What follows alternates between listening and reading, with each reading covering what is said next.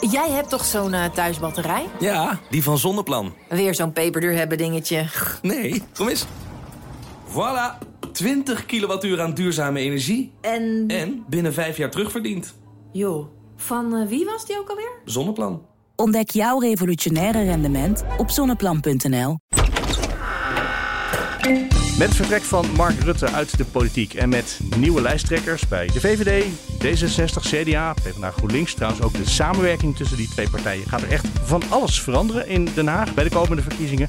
Daarom wordt het misschien wel de belangrijkste verkiezing in decennia.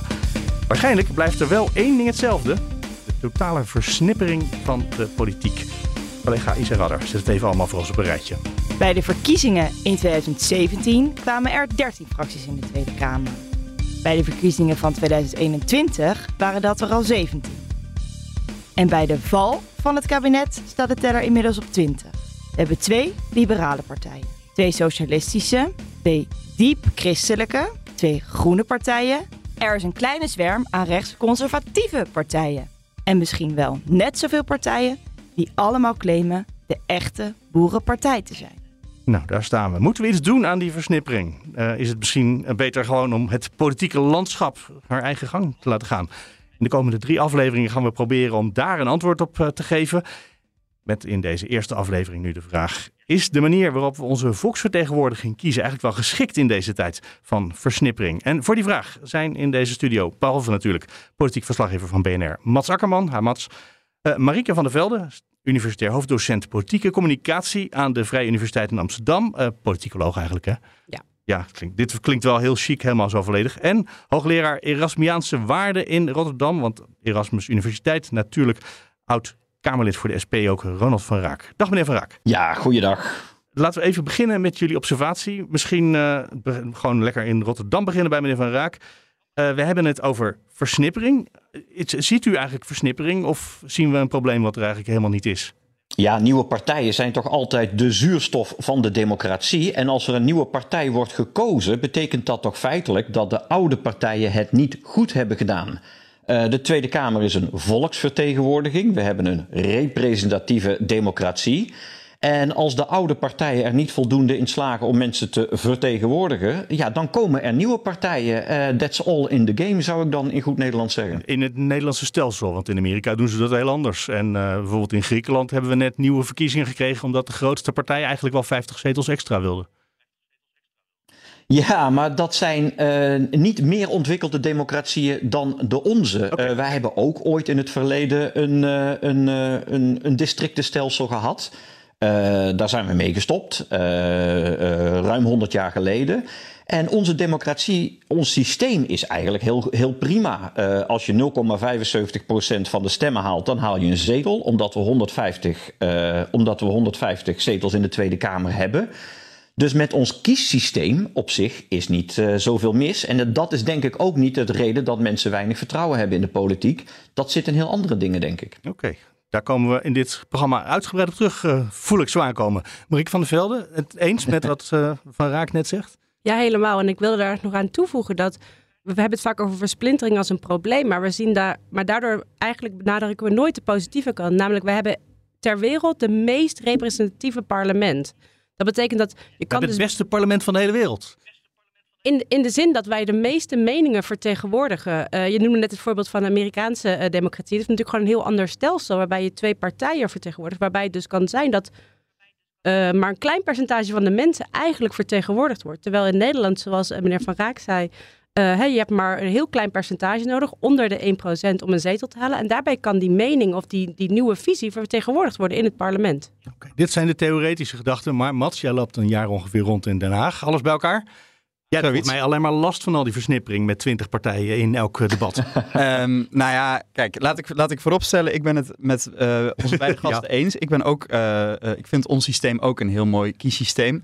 Ik denk uh, even een persoonlijk voorbeeld. Mijn tante bijvoorbeeld was een van de eerste Partij voor de Dieren stemmers van Nederland. Ook toen ze nog geen zetels haalden. En die zei, ja, al die partijen, ik heb er helemaal geen vertrouwen meer in. Niks spreekt mij aan. Toen kwam de Partij voor de Dieren. En ze heeft er net zo lang op gestemd tot die ook in de Tweede Kamer kwamen. En kijk, dat is nu gewoon een gevestigde kracht. Dus uh, zeker heeft het iets moois. Maar in de debatten zie ik ook, hè, elke partij heeft ook zijn eigen stokpaardje. Sommige partijen lijken meer voor een deelbelang te zijn dan echt voor een, een totaalbelang. Ehm, als ik nu kijk naar debatten, dan hebben we Liane Den Haan die opkomt voor de ouderen, voormalig 50 plus. We krijgen Volt, er moet er altijd iets over Europa gezegd worden. We krijgen Partij voor de Dieren, er moet altijd iets over natuur gezegd worden. GroenLinks en het klimaat. Uh, iedereen heeft zijn eigen stokpaardjes die hij heel erg herhaalt.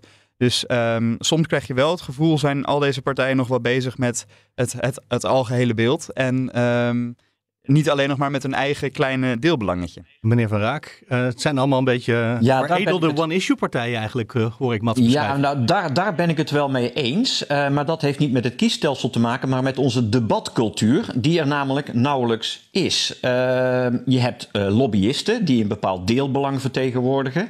En je hebt politieke partijen die die belangen moeten afwegen. Dat doen ze vanuit een bepaalde visie, bepaalde ideologie, bepaalde achtergrond.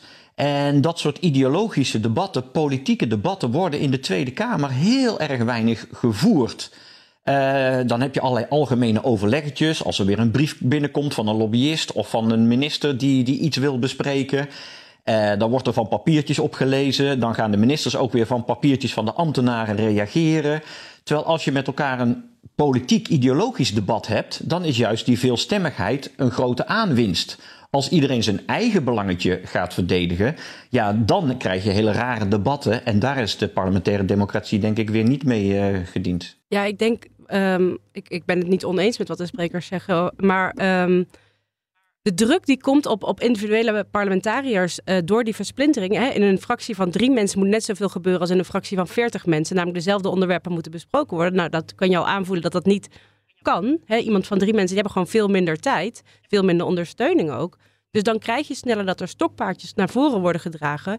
Tegelijkertijd, een onderwerp heeft vaak heel veel kanten. Dus het idee dat verschillende mensen daar vanuit verschillende visies naar kijken. Ik bedoel, zowel de natuur als Europa is ook gewoon vaak een uh, een visie op het onderwerp dat je kan hebben, ieder politiek onderwerp. Nou, ik kan wel iets van Volt voorstellen van wat Mats net zegt. Dat maakt niet uit waar het over gaat, maar dus altijd kunnen we dit niet beter via Europa regelen? En dat is de belangrijkste vraag in elk debat van Volt aan de minister.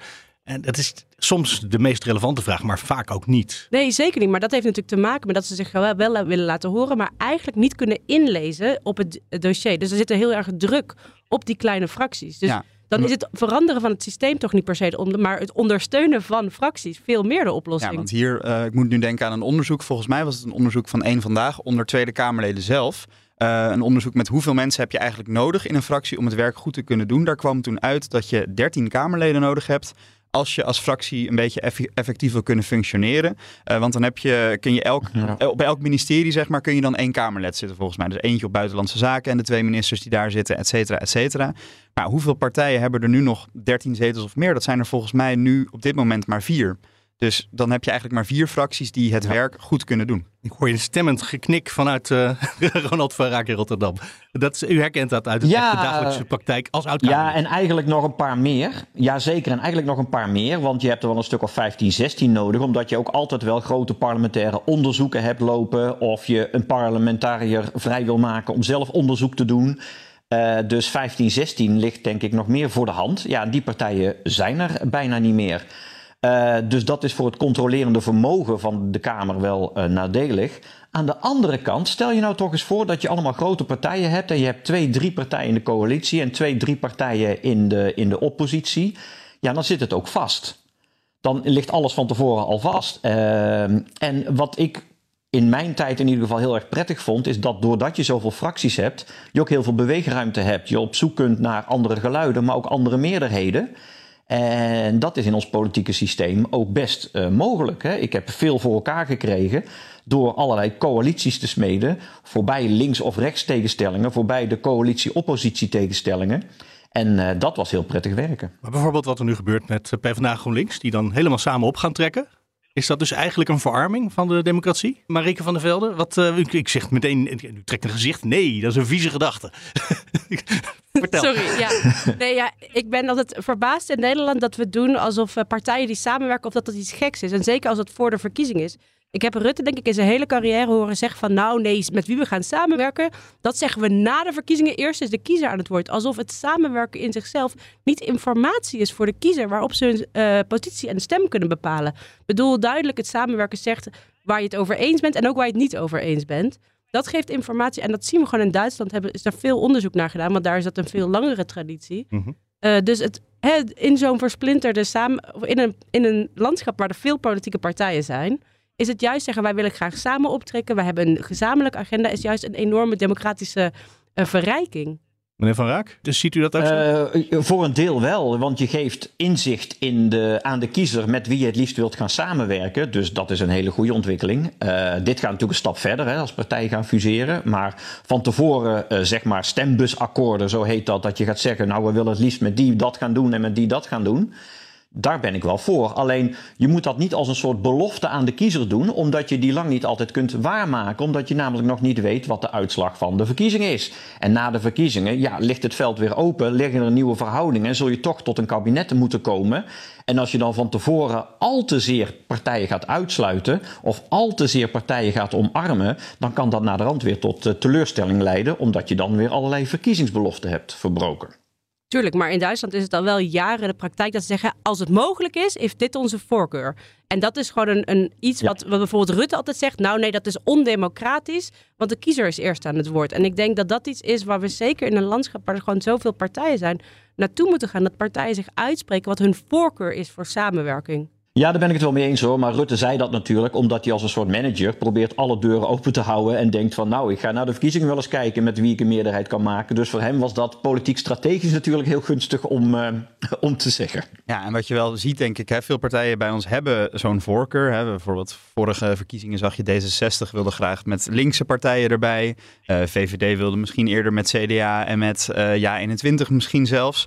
Maar dan zie je dat ons systeem toch soms ook uh, gaat lijken op een ander systeem. Want wij hebben hier een e-, evenredige vertegenwoordiging. En in de Verenigde Staten heb je juist twee partijen die heel erg tegen elkaar opboksen. Maar bij ons zie je toch ook vaak dat er in die campagnetijd ook een soort tweestrijd ontstaat. Misschien ook aangewakkerd door de media, misschien niet altijd terecht.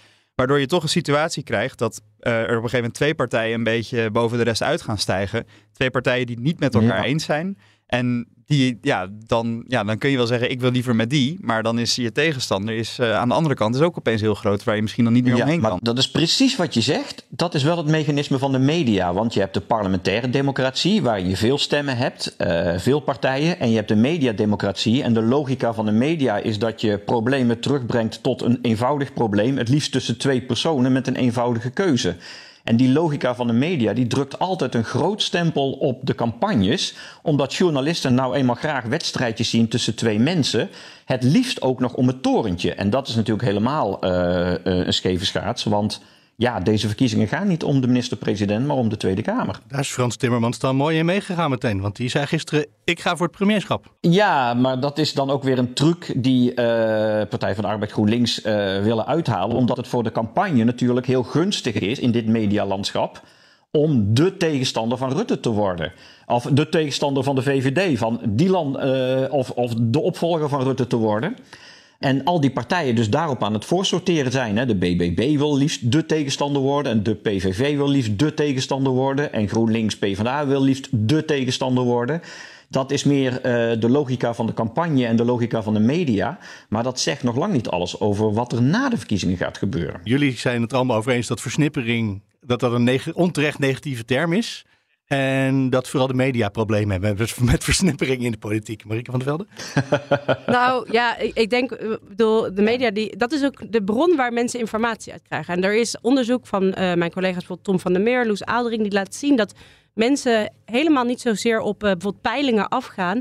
Tenzij die peilingen uh, beschreven worden als een groot verlies of een groot ge gewin. En dat dat wedstrijdelement is. En we weten dat de media, bedoel, kranten verkopen of ook alle andere vormen van media verkopen als er een soort van conflict is. Um, daardoor houden we ineens premiersdebatten. Dat zet mensen echt een beetje op het verkeerde been. Ik bedoel, we, hebben, we verkiezen helemaal geen premier. We verkiezen vertegenwoordiging in de Tweede Kamer. Maar als je iets noemt een premierdebat, dan gaan mensen dat wel natuurlijk geloven. En vanuit de partij is het natuurlijk slim om jezelf te legitimeren. Van ik ben echt de uh, geboren leider. Dus dat is gewoon een campagnetrucje, zoals meneer Van Raak ook zei. Maar dan ben ik wel benieuwd, hè, want we hebben het dan over de versnippering en ons, ons kiesstelsel vandaag. Ik denk dat veel mensen vinden het wel belangrijk wie de premier is. Je ziet ook vaak dat als iemand niet uitspreekt dat hij of zij premier wil worden in de campagne, dat dat negatief is voor de campagne.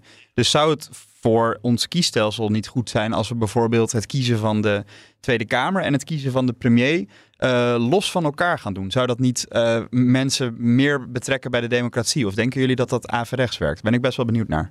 Ja, wie, wie is er dan de baas? Kijk, de Tweede Kamer wordt rechtstreeks gekozen. Dus de Tweede Kamer is aan zet. Die heeft het eerste en het laatste woord. En uit de Tweede Kamer komt een kabinet met daarin een premier. Als je premiersverkiezingen gaat houden, wordt de premier ook rechtstreeks gekozen. En nu is het zo dat de premier, het kabinet, het vertrouwen moet hebben van de Kamer. En de Kamer het kabinet naar huis kan sturen. En dat kan omdat de Tweede Kamer rechtstreeks is gekozen en de premier niet. Maar als je straks een presidentieel systeem hebt, zoals je bijvoorbeeld in Frankrijk hebt of in de Verenigde Staten, dan heb je dus een president die rechtstreeks is gekozen. En dat gaat heel erg ten koste van de positie van het parlement. En in onze politieke geschiedenis, maar dat weet Marieke misschien beter dan ik, uh, is juist dat parlementaire, de, de invloed van het parlement is belangrijk, omdat we een land zijn van, meer, uh, zijn van minderheden en een land van polderen. En dat past heel slecht bij een uh, presidentieel systeem. Ja, ik, ja dat. Uh, plus, dus je hebt het verantwoordelijkheid. De premier moet weggestuurd kunnen worden, of het hele kabinet. Dat krijg je inderdaad niet meer. Je hebt die verantwoordelijkheidskwestie. En tegelijkertijd krijg je ook, ook een premier. Stel dat je wel een soort van presidentieel systeem zou krijgen, of een semi-presidentieel systeem. We weten dat die campagnelogica is altijd ondermijnend aan het later compromissen sluiten. Want je moet er als partij, en zeker hoe we dat in het Nederlandse systeem hebben opgezet, waarin ze dan tegen elkaar uh, debatteren, um, moet je je uitspreken. Daar moet je heel fel in zijn. En hoe meer je dan zegt, wij gaan hiervoor, hoe moeilijker het is om daarna te accepteren voor mensen dat het ook een beetje water bij de wijn wordt gaan. Want dan geef je toe. En toegeven is altijd een klein beetje verliezen. En die logica zorgt ervoor dat als je het zo op scherp stelt in de debatten, dat mensen daarna eerst in, altijd enorm veel vertrouwen hebben. Een soort van, oké, okay, er waren verkiezingen, fijn. En daarna zakt dat vertrouwen weer een beetje in. En dat heeft te maken met dat ze dan realiseren, oh ja, ze kunnen toch eigenlijk niet alles waarmaken wat ze beloven. Dus ik denk het nog meer scherp stellen op een premiersdebat uh, heeft helemaal geen zin. En uh, institutioneel is het echt heel lastig om er ineens een, ja, een, een, presidentieel stelsel van te maken. Dat zie ik ook helemaal niet als een, uh, iets wat helpt met. Ik weet niet voor welk probleem dat een oplossing is. Ik zie alleen maar dat het nog meer problemen kan opleveren. Ja, het is natuurlijk wel, er is een oplossing, Ronald van Raak. En de SP kiest die, die gaat gewoon altijd in de oppositie zitten. Uh, nee, er is geen één partij opgericht om in de oppositie te uh, gaan zitten. Uh, maar je hebt natuurlijk wel een geest van de tijd. En in een, in een tijd van het marktdenken en de bureaucratisering en het neoliberalisme, dat is voor sommige partijen een aantrekkelijkere tijd om te regeren dan voor anderen. Is er een andere manier om eraan te ontsnappen? Dat mechanisme wat uh, Marieke van der Velde net beschrijft. Dat, dat je eerst oneens met elkaar moet zijn. En dat je dan na de verkiezingen ineens als, uh, gewoon alsof de wind uit een andere richting komt. Ja, nee, voortaan zijn we gezellige samenwerkingspartners. Zijn daar trucs voor om dat uh, anders in te richten? Ja, dat, dat, dat, dat is wel. Kijk, je zag een van de redenen waarom het vorige kabinet zo moeilijk tot stand kwam, was omdat de persoonlijke verhoudingen slecht waren. Dus een les is: hou de persoonlijke verhoudingen goed. Uh, ook als je politieke tegenstanders uh, uh, bent. Dat is natuurlijk iets wat Mark Rutte in ieder geval altijd heel goed heeft gedaan. maar het heeft ook zo lang geduurd om een nieuw kabinet te maken. Precies om wat Marieke zegt. Een alternatief of een draai maken, zoals dat dan in de media wordt genoemd, dat wordt als een groot verlies gezien. dus ik denk dat je een campagne moet hebben waarin je niet allemaal beloftes doet. Ik ga dat doen, ik ga dat doen, of u krijgt er duizend euro bij.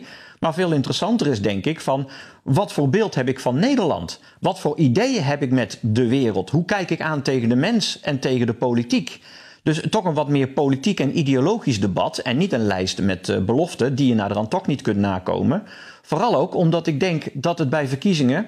Kijk, er worden heel veel verkiezingsprogramma's geschreven. En ik heb in mijn leven ook van alles uh, ook veel geschreven. Maar op de dag van de verkiezingen zijn verkiezingsprogramma's achterhaald. Dat is omdat er altijd een coalitie moet worden gemaakt. Of, co of, of uh, co compromissen moeten worden gesloten.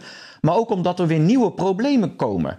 En die nieuwe problemen, ja, die moeten op een bepaalde manier worden aangepakt. En daarom is het denk ik belangrijk voor mensen, voor kiezers om te weten, hoe denkt die meneer of hoe denkt die mevrouw, hoe kijken zij tegen de dingen aan? En is dat ongeveer zoals ik wil dat mijn bestuurder tegen de dingen aankijkt? Dat beeld hebben we toch ook wel. Je weet van de Partij voor de Dieren ongeveer waar ze staan, hoe de SP denkt over bedrijven en mensen. Uh, bij de VVD heeft ook een bepaald wereldbeeld. Dat, bij het CDA vind ik het misschien wat moeilijker op het ogenblik, maar traditioneel weet je wel ongeveer waar ze staan. Uh, dat, dat, dat hebben we toch ook wel, het grotere verhaal van al die partijen? Nee, dat, Nee? nee? het ideologische debat is echt uit ons land verdwenen. En dat is eigenlijk vanaf de halverwege de jaren negentig gebeurd. Eh, als toen politiek werd gezien als een technische, instrumentele aangelegenheid, als een managementkwestie. eh, waarbij de markt of de bureaucratie problemen kon oplossen. En er eigenlijk heel weinig werd nagedacht over de waarden achter dat beleid. De ideeën achter dat beleid. We hebben een heel schaars, eh, heel schaars ideologisch debat.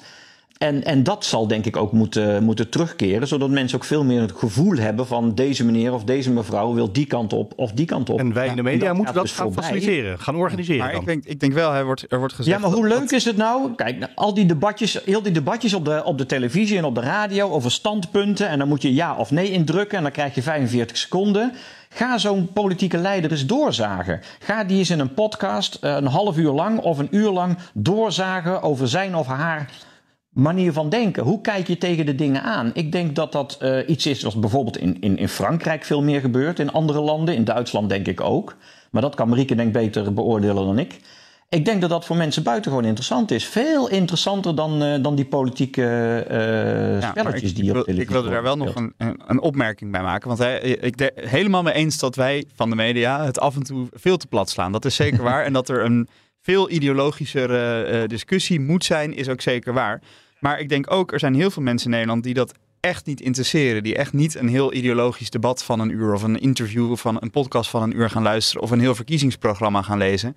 En we zitten hier met het, twee mensen die werken op de universiteit en die dat misschien eh, heel interessant vinden. Maar ik, weet je, mijn, mijn twee broertjes bijvoorbeeld doen allebei MBO. Ja, die willen gewoon weten, partij A, ben je voor dit of ben je tegen dit? Ja, maar En, dat en, is... en daar, dat, ja, Nee, Nee? daar ben ik het niet mee eens. Het is maar net hoe je het doet. Kijk, politiek, de- ideologie is niet abstract, is juist heel persoonlijk. Dus je kunt mensen ook een heel persoonlijk verhaal laten vertellen over wat hen beweegt, over wat ze hebben meegemaakt, over waardoor ze zijn beïnvloed. Dat kun je heel persoonlijk maken en dan krijg je toch inzicht hoe iemand denkt. Nou ja, en je kan zo'n debat ook met andere vragen, dus niet per se met stellingen, maar je kan ook een vraag stellen: wat ziet u eh, het ideale, hoe ziet u het ideale Nederland voor u? Eh, en daar kan je dan, als je die, eh, want ik bedoel, geen van die lijsttrekkers die eh, in zo'n debat komen zijn onvoorbereid. Die hebben gewoon precies. Die, die weten alle vragen al precies. Dat is helemaal ja, ja, anders komen ze niet. Nee. Ik denk overigens ook dat het lezen van partijprogramma's voor mij eh, als, meer, als een wetenschapper, ik zie partijprogramma's niet als iets wat per se voor de kiezer is geschreven, maar veel meer als iets wat voor de interne partij is, om iedereen eh, de neuzen dezelfde kant op te houden. Ehm, dus je ziet, ik bedoel, ik lees ook niet van alle partijen, eh, wat is het, meer dan 100 pagina's eh, over waar ze precies overal voor staan. Eh, gewoon omdat dat gewoon veel te kostbaar is. En ik denk dat het heeft niks met onderwijsniveau te maken.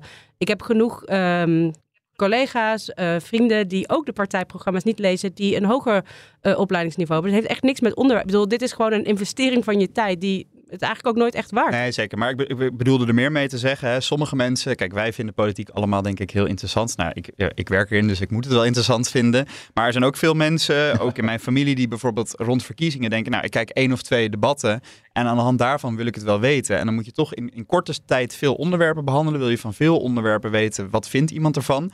Ja, en dat het dan uitmondt in zo'n situatie en dat iedereen op- een knop moet slaan en dat het rood of groen wordt. Ja, dat is denk ik ook niet ideaal. Maar ik vraag me wel af of je, eh, meestal duurt zo'n tv-debat duurt anderhalf tot twee uur. En veel mensen willen daarna willen ze gewoon weten wat ze willen. Ehm, ja, kan je echt in zo'n korte tijd genoeg inhoud stoppen op een goede manier? Nou, ik denk wat jij zegt, een open vraag met, eh, goh, wat wil je eigenlijk met Nederland? Vertel maar gewoon twee minuten, zet er een stevige presentator tegenover die daar een paar kritische vragen bij stelt.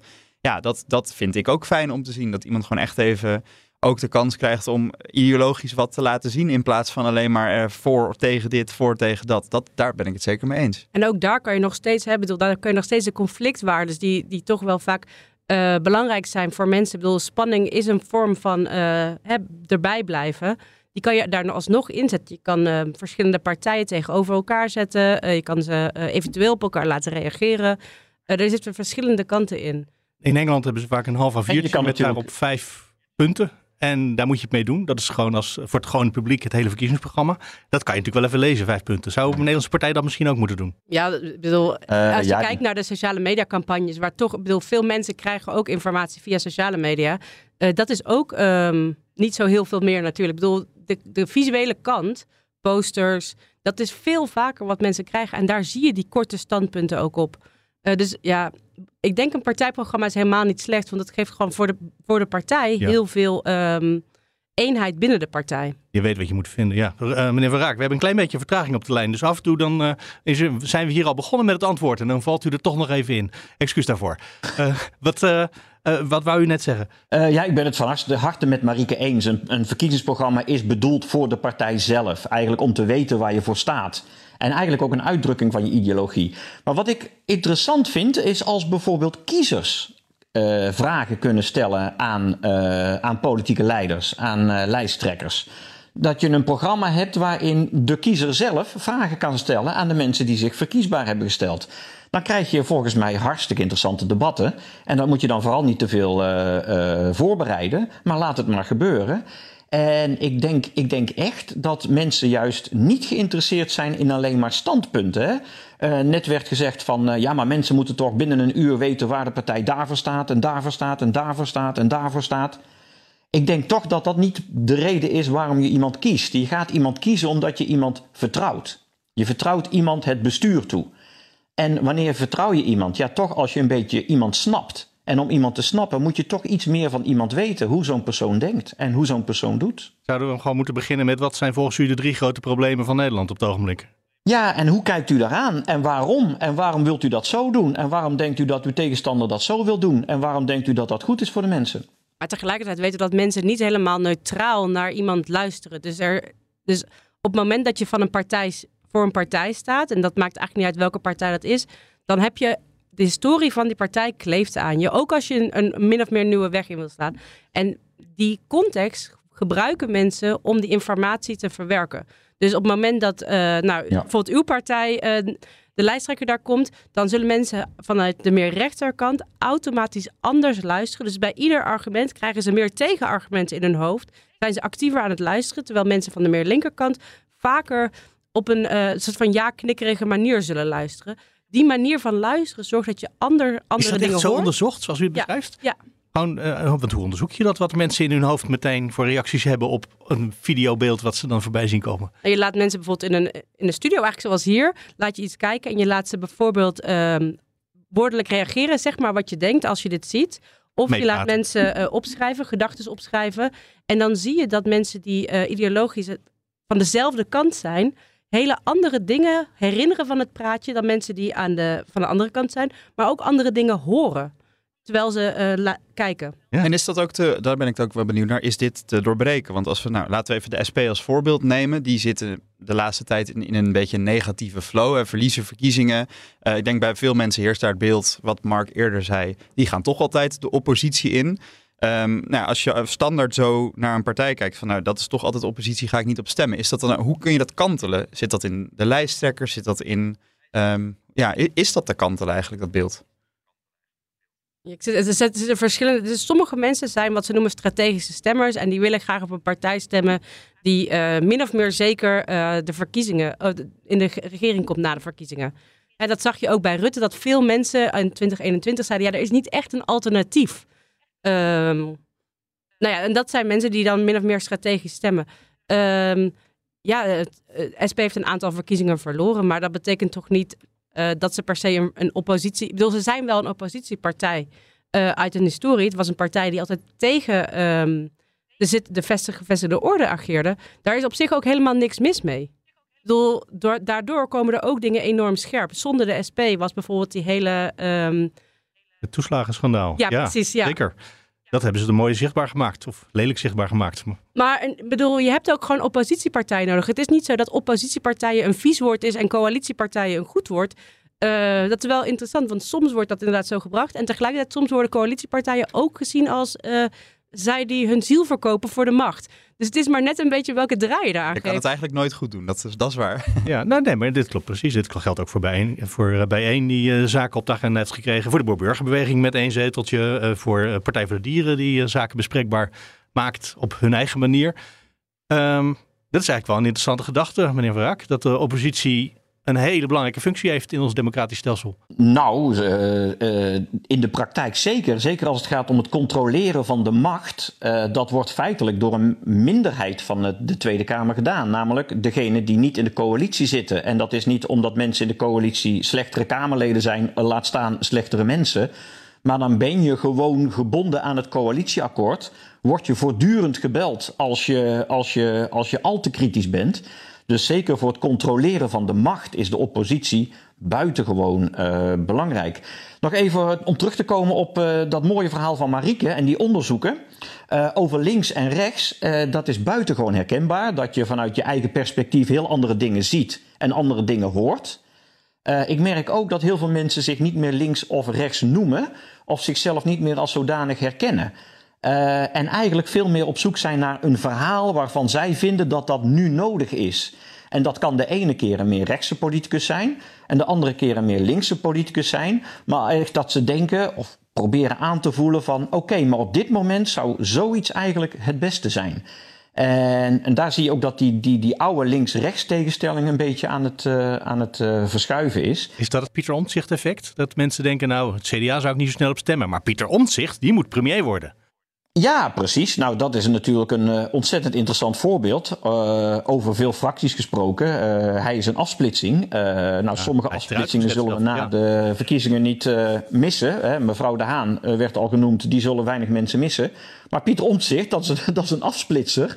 En als hij aan de verkiezingen kan meedoen, kan hij zomaar de grootste worden. Dus ja, je ziet dat, dat, dat die veelkleurigheid toch wel belangrijk is. Als we het weer teruggaan naar kiesstelsel en die versplintering. Um, Marieke zei net, denk ik terecht, oppositie is niet een vies woord. En oppositie in ons systeem is super belangrijk, juist omdat je dingen kan agenderen of een bepaald deelbelang in het politieke debat kan brengen. Ik denk dat iedereen de meerwaarde van goede oppositie in de politiek ziet. Uh, meneer Van Raak natuurlijk ook als, als langzittend ja. oppositiekamerlid. Um, maar wat je na de vorige verkiezingen wel zag, toen werden er 17 partijen gekozen. En eigenlijk meteen al na twee weken formeren in dat proces, zeiden er volgens mij 11, wij gaan wel in de oppositie. En, en iedereen had er echt wel zijn eigen reden voor. Volt zei wij zijn nieuw, um, BBB zei wij zijn nieuw, uh, SP zei wij willen, uh, niet, kunnen niet geloofwaardig met Rutte. Uh, iedereen had zijn argument. Maar van de 17 partijen waren er na twee weken meteen nog maar zes die zeiden wij gaan misschien een kabinet met elkaar vormen. En dat, is, dat, dat, dat vind ik toch wel zorgelijk. Dat ik denk dat er dan maar zo weinig partijen zijn die zeggen: wij, uh, ja, wij, wij, willen dat gaan doen. Ik denk dat dat toch, dat is toch lastig, denk ik. De angst die je benoemt is denk ik uh, terecht. Namelijk dat partijen niet meer bereid zouden zijn om gaan te besturen. Ik denk dat dat in de praktijk gaat meevallen, omdat de vorige keer, kijk, elke situatie is bijzonder, maar de vorige keer was erg bijzonder. Namelijk dat er een heel ander beleid moest komen maar dat dat gebeurde met dezelfde partijen, met dezelfde leiders. Uh, met Kaag, met Hoekstra, Rutte, Segers. Uh, en ik denk dat heel veel partijen uh, niet bereid waren om daarbij aan te sluiten, omdat ze dachten van ja, maar hoe kan je nou met dezelfde personen en dezelfde partijen tot vernieuwing komen? En zeker als die vier partijen zo'n groot blok zijn, of drie daarvan. Dat is denk ik een reden geweest waarom toen heel veel partijen hebben gezegd van nou, wij zitten liever in de wachtkamer. En die partijen hebben denk ik ook wel gelijk gekregen, omdat je ziet dat twee jaar later uh, het alsnog is gevallen. Maar ik vind het wel spannend uh, hoe dat nou na november gaat. Ik denk dat er dan, tenminste dat hoop ik en ik verwacht dat ook, dat dan veel meer partijen bereid zullen zijn om uh, verantwoordelijkheid te nemen. Nou, en ik denk ook dat, bedoel, afgelopen keer werd er ook heel, en dat is eigenlijk in Nederland ook natuurlijk de traditie, heel erg hard vastgehouden aan een meerderheidskabinet. Terwijl er ook gewoon veel alternatieven zijn voor een meerderheidskabinet die um, in, in vergelijkend perspectief even stabiel kunnen zijn. Dus uh, minderheidskabinetten met een aantal um, aangesloten partners op verschillende onderwerpen die gewoon voor meerderheid zorgen. Dan heb je dus dat je die vertegenwoordiging die we hebben ook enorm gebruikt. Uh, want ik dacht nog even aan, helemaal terug aan het begin, zeiden we van versplintering eigenlijk ook als een oplossing voor dalend politiek vertrouwen. Terwijl al het onderzoek laat zien dat dat uh, helemaal niet samenhangt. Dus het terugbrengen van fracties zorgt juist voor minder vertrouwen in plaats van voor meer. Dus we moeten gewoon denken, hoe kunnen we met deze grote diversiteit aan meningen, iets waar Nederland ook altijd zichzelf op voorstaat, hè? eenheid in verscheidenheid. Um, hoe kunnen we daar ook een politiek systeem en een regering opbouwen die uh, daar recht aan doet? Ja, ja, ik vind dat wel heel mooi dat je een minderheidskabinet noemt. Want ik Ik denk dat een minderheidskabinet is super democratisch, omdat je moet op heel veel onderwerpen zoeken naar een meerderheid, waardoor je dat hele duale systeem hou je veel meer in stand. Ehm, en je dwingt mensen eigenlijk om uh, ja, meer verbinding te zoeken ook. Uh, maar dat heeft Johan Remkes bij de vorige formatie geprobeerd. Om een minderheidskabinet uh, voor het eerst er doorheen te krijgen. En niemand wilde dat van de politieke partijen zelf. Dus is er een manier om ja, de politieke partijen zelf hier enthousiast voor te maken. Want ik denk dat het een heel mooi systeem kan zijn. Maar de politieke partijen zelf willen het nog niet. Marieke van der Velde? Ja, nou, um, ik bedoel, dat is ook een beetje traditie. Dus van meet af aan wordt eigenlijk gestuurd op een meerderheidskabinet. En dat is ook wat er gedacht wordt. Dat, en natuurlijk de, de laatste keer dat we een minderheidskabinet hebben, heeft denk ik is 2010, 2012 geweest. Daar heeft niemand echt per se hele positieve herinneringen aan. Uh, maar dat het um, dat nieuwe manieren van politiek ook vragen om nieuwe manieren van besturen, is wel iets wat. Ik bedoel, ook politici moeten gewoon met de realiteit omgaan, natuurlijk. Uh, wat ze willen of niet. Ik bedoel, dat hebben wij allemaal wel eens, dat we dingen liever anders zien. Uh, maar toch um, op zo'n manier uh, ermee om moeten gaan. Moeten we toch niet gewoon aan een kiesdrempel, zodat fracties in elk geval die 13 zetels halen zoals we nodig hadden, of misschien wel 15, 16. Misschien een wat grotere Kamer, uh, zodat je dan nog wel wat fracties overhoudt, dat er meer partijen zijn die 15, 16 zetels overhouden. Marieke van der Velde zie ik hier nee klinken. Hoe, uh, knikken. Hoe ziet uh, Ronald van Raak dat? Nee, dat zou echt Ook heel niet. erg zijn. Want dan maak je het gewoon minder, minder democratisch en maar minder, uh, minder vertegenwoordiging van de bevolking. Nee, maar dan ben ik het van harte met Marieke, uh, met jullie eens een minderheidskabinet. Dat is eigenlijk een hartstikke mooi idee, omdat je dan als kabinet gedwongen bent om telkens meer, nieuwe meerderheden te halen en dus ook andere meerderheden. En dat geeft, denk ik, heel veel lucht aan, aan ons parlement en aan onze democratie. Dus ik zou daar een ontzettende voorstander van zijn. Dat politici daar nog niet zo heel enthousiast over zijn, dat heeft denk ik ook met een traditie te maken, met angst te maken. Uh, maar volgens mij laat juist al die kabinetten Rutte zien, om daar nou eens iets heel positiefs over te zeggen. Die laten zien, die hebben vaak geen meerderheid gehad in de Eerste Kamer en soms ook uh, nauwelijks in de Tweede Kamer.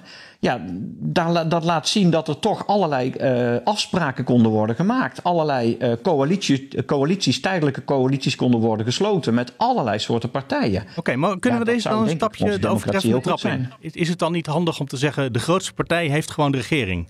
En die moet dus regelen dat die meerderheden met alle onderwerpen heeft. Want je bent gewoon de regeringspartij. En dat is natuurlijk heel stom als je de verkiezingen wint en je krijgt niks voor elkaar. Dus dat je geen coalities afspreekt, maar dat je per onderwerp, eh, meneer Van Raak, uh, besluit waar je de meerderheid zoekt. Nou, laten we vooral niet al te veel regels maken. Want dat is typisch Nederlands. Dat je een, een, een nogal precair proces van namelijk hoe maak je een kabinet na verkiezingen. Dat je dat in regels en in uh, protocollen wilt gieten. Dat moeten we nou vooral niet doen. We gaan mensen kiezen in de Tweede Kamer. En de allereerste en een hele belangrijke taak van die mensen is: vorm een kabinet.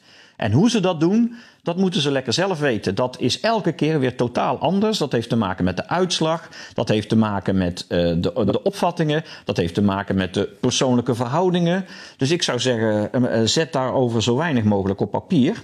En laat die mensen gewoon rustig broeden. Ja, je weet wel anders de volgende dag wie de verkiezingen gewonnen heeft en wie dus aan het roer staat. En het moet gaan regelen. Ja, dat is voor de, en dat is voor de krant en voor de radio en de televisie. oh, het is voor ons maar voor de ja. politiek niet. Ja.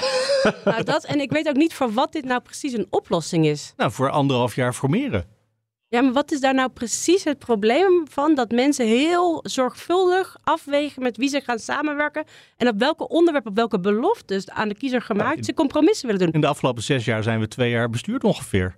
Een klein verdrijf, een klein beetje. Ja, dat is, dat is toch wel een slechte score? In de jaren 2000 hebben we ook enorm veel verkiezingen en kabinetten gehad. Ja. Uh, kort geformeerd overigens, uh, soms zeer kort en ook zeer kort gezeten.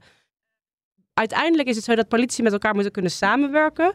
Uh, en dan zorgvuldig overwegen, overwegen met wie ze dat doen. Of dat nou lang of kort duurt. Ik bedoel, we hebben in Nederland gewoon gemiddeld altijd een lange traditie van overleg. Mm -hmm. um, dat wordt hier ook.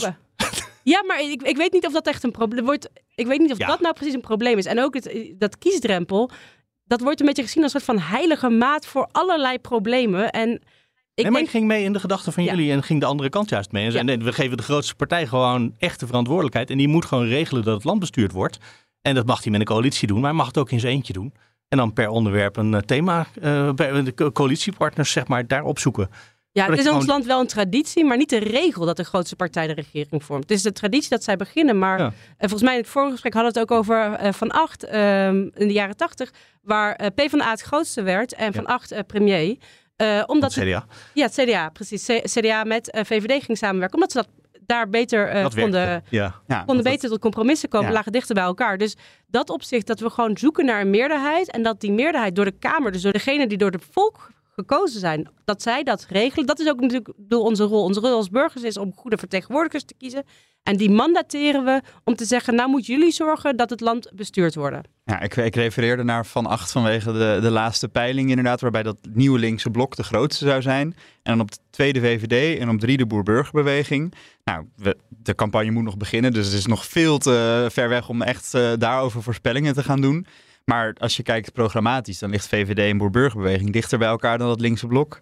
Ja, dan heb je misschien Frans Timmermans als de grootste, maar dan krijg je toch een, uh, misschien een rechtse samenwerking. Weer de PvdA die ernaast grijpt. Als dat zo uitpakt, want dat is pas nou ja, uh, in het najaar. Dit voorbeeld laat ook mooi zien dat, uh, stel dat dan PvdA GroenLinks de grootste zou worden, maar als je geen meerderheid hebt, ja, dan heb je geen meerderheid. Dus uh, volgens het systeem dat de grootste partij dan gaat regeren, ja, dan heb je een partij die gaat regeren, maar absoluut geen meerderheid in de Tweede of Eerste Kamer. En dan zet je het bestuur juist op slot. Wij zijn in de afgelopen jaren, als misschien een afsluitend thema, steeds meer op mensen gaan stemmen en steeds minder op partijen, is mijn gevoel. Uh, ik heb wel een beeld bij al die partijen, maar uh, het zal ook wel weer aan de media liggen. Maar uh, we hebben natuurlijk het heel vaak over poppetjes en dan daarbij de claim dat het niet over poppetjes moet gaan. Moeten we, moeten we daar vanaf of is dat eigenlijk wel ook wel weer prettig? Dat je weet dat het uh, Jezilgus is die in bepaalde opzichten erg lijkt op Mark Rutte bijvoorbeeld. Of je hebt het de afgelopen jaren kunnen zien als minister. Is hier überhaupt een probleem, Marike van der Velde? Uh, nou, wij hebben altijd een gepersonaliseerd uh, systeem gehad. Dus wij stemmen niet op een. In België bijvoorbeeld kan je de keuze maken tussen of op een partij stemmen of op mensen. Dat hebben wij nooit gehad. Wij hebben altijd gehad dat we uh, op mensen stemmen die zich hebben verenigd in een politieke partij. Um, ja, mensen hebben, ik bedoel, en het idee dat je iemand kent, dat, dat geeft een vorm van vertrouwen. Dat werd eerder ook al door meneer Van Raak gezegd. Um, de, de, die dat zorgt ook dat je informatie in een context kan plaatsen. Dus als wij weten dat je bij de VVD dit soort personen krijgt, dan in je hoofd kan die informatie makkelijk in het, in het juiste bakje vallen. Mm-hmm. Het is voor dus, de marketing heel handig. Maar is het is dat... voor de marketing, maar ook voor wat mensen begrijpen en weten van de politiek ook. Maar is dat Belgische systeem niet beter? Want ik kan me best voorstellen dat er mensen zijn die denken, nou, ik, ik wil gewoon de partij en wie, dat maakt me niet zoveel uit. En dat er mensen zijn aan de andere kant die denken, ik vind de persoon heel belangrijk. Of, of denk jij dat ons systeem toch beter is? Het is anders. Ik weet niet of het beter Ik bedoel, nu hebben wij het min of meer zo ingericht. Dat mensen die zeggen: Ik wil gewoon op uh, de ChristenUnie stemmen. Die stemmen vaak op de eerste persoon. Daarom zie je dat een lijsttrekker over het algemeen veel meer stemmen heeft. En dat um, andere mensen die echt zeggen: nee, ik wil. En dat zag je bij Omzicht bijvoorbeeld in het CDA. Nee, ik wil echt voor die regionale vertegenwoordiging van Pieter Omzicht kiezen. Uh, dus stem ik op hem. Ja, of een vrouw. Ja. O, of stem op, op een vrouw. Ja. ja. precies. Um, er zijn allerlei initiatieven die daar doen. Maar in principe hebben wij het systeem zo gemaakt dat de stem op de eerste persoon vaak toch ook gezien wordt als een stem op de partij. Ja, meneer Van Raak, want ik moest hier aan denken toen er gevraagd werd wie gaat nu uh, Partij van de Arbeid GroenLinks leiden. Wie wordt de lijsttrekker? Waarom zou ze niet gewoon een team van vijf man naar voren schuiven? En zeggen, dit zijn onze mensen. Hier gaat u de komende jaren heel veel mee te maken krijgen. Ja, nou, politiek gaat over ideologie. En ideologie is juist weer heel persoonlijk. Hè? De ideologie staat niet in het verkiezingsprogramma, maar wel in het hoofd en in het hart van de mensen die die partij vertegenwoordigen. Dus daarom vind ik het helemaal niet slecht dat politiek persoonlijk wordt. Alleen, ja, dan hoort het niet te gaan over of iemand Turks is, of iemand vrouw is, of iemand uh, moslim is of christen. Maar dan gaat het er ook echt over hoe kijkt die persoon tegen de mensen aan, hoe kijkt hij tegen de wereld en tegen de politiek aan. Dus in die zin uh, vind ik het persoonlijke in de politiek helemaal geen probleem. Integendeel, als het maar ook echt gaat over hoe die persoon denkt.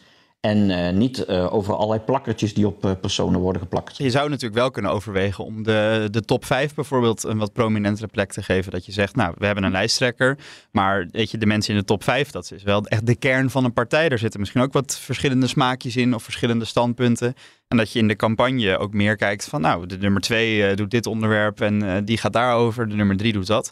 Maar dat vinden Maar niets mensen... weerhoudt je ervan om dat nu te doen. Hè? Dit, kan je, dit kan je doen binnen ons systeem. Niets weerhoudt je ervan om dit te doen. Nee, zeker. We hebben hier ook wel eens eh, bij de vorige verkiezingen hadden wij een, eh, een reeks met gesprekken met alle nummers twee op de kieslijsten. Dat is ook dan best wel interessant.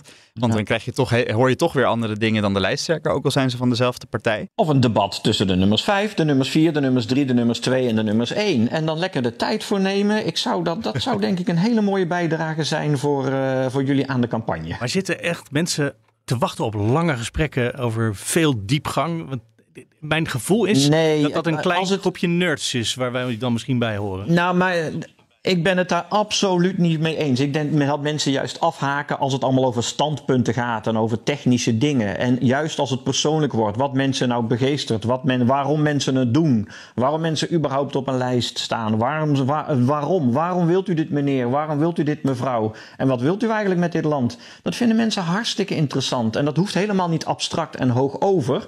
Dat kan juist heel indringend en persoonlijk. Eh, en ik denk dat mensen daar, nou ik weet wel zeker dat mensen daar heel erg eh, geïnteresseerd in zijn. Ja, want de grootste partij bij de vorige verkiezingen werd degene die een kartonnen cut-out van de lijsttrekker eh, overal heen stuurde en neerzette. En dan vide- videootjes maakte met, hier staat Mark Rutte. Nou ja, we gaan nog geen vragen stellen, want het is een kartonnen print. Ja, maar dat is misschien ook wel een van de redenen dat het vertrouwen in de politiek zo gering is. Dat Hij het won de verkiezingen mee. geworden. Ja, dat is. Maar eh, eh, of, het- of er nou zoveel vertrouwen is in de politiek. Eh, de historicus Johan Huizinga zei... Politiek is een spel. Daar kunnen alle standpunten kunnen daarin verkondigd worden.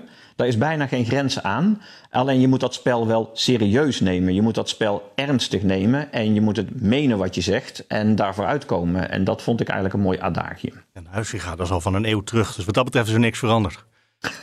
Nou, en daarover. Nee. Ik kwam afgelopen week een plaatje tegen op Twitter. Ehm, wil ik er toch even bij pakken. De uitslag van de Tweede Kamerverkiezing van 1933.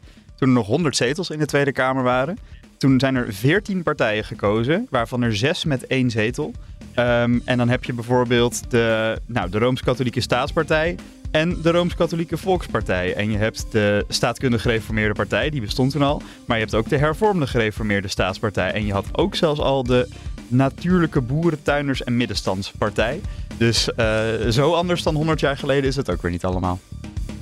Mooi einde, denk Nee, ik, voor deze exact. podcast. Ronald van Raak, hartelijk dank. Hoogleraar in Rotterdam, hoogleraar filosofie. Marieke van der Velde, universitair hoofddocent. Politicoloog ook aan de VU, hè? zeg ik dat goed? Aan de VU, ja, Vrije Universiteit Amsterdam. Dankjewel ook eh, Mats, onze politiek verslaggever. Ik ben Mark Beekhuis. Volgende week zijn we er weer. Dan gaan we kijken naar debatten in tijden van versplintering. Want vroeger waren er drie grote partijen en een heel aantal kleintjes. Maar dat was toch makkelijker debatteren dan nu.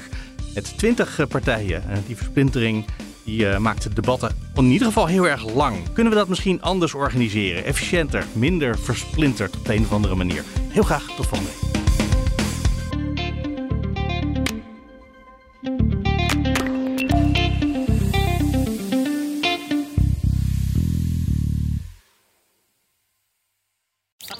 Jij hebt toch zo'n eh, thuisbatterij? Ja, die van Zonneplan. Weer zo'n peperduur hebben dingetje. Nee, kom eens. Voilà, 20 kilowattuur aan duurzame energie. En, En binnen vijf jaar terugverdiend. joh, van eh, wie was die ook alweer? Zonneplan. Ontdek jouw revolutionaire rendement op zonneplan.nl.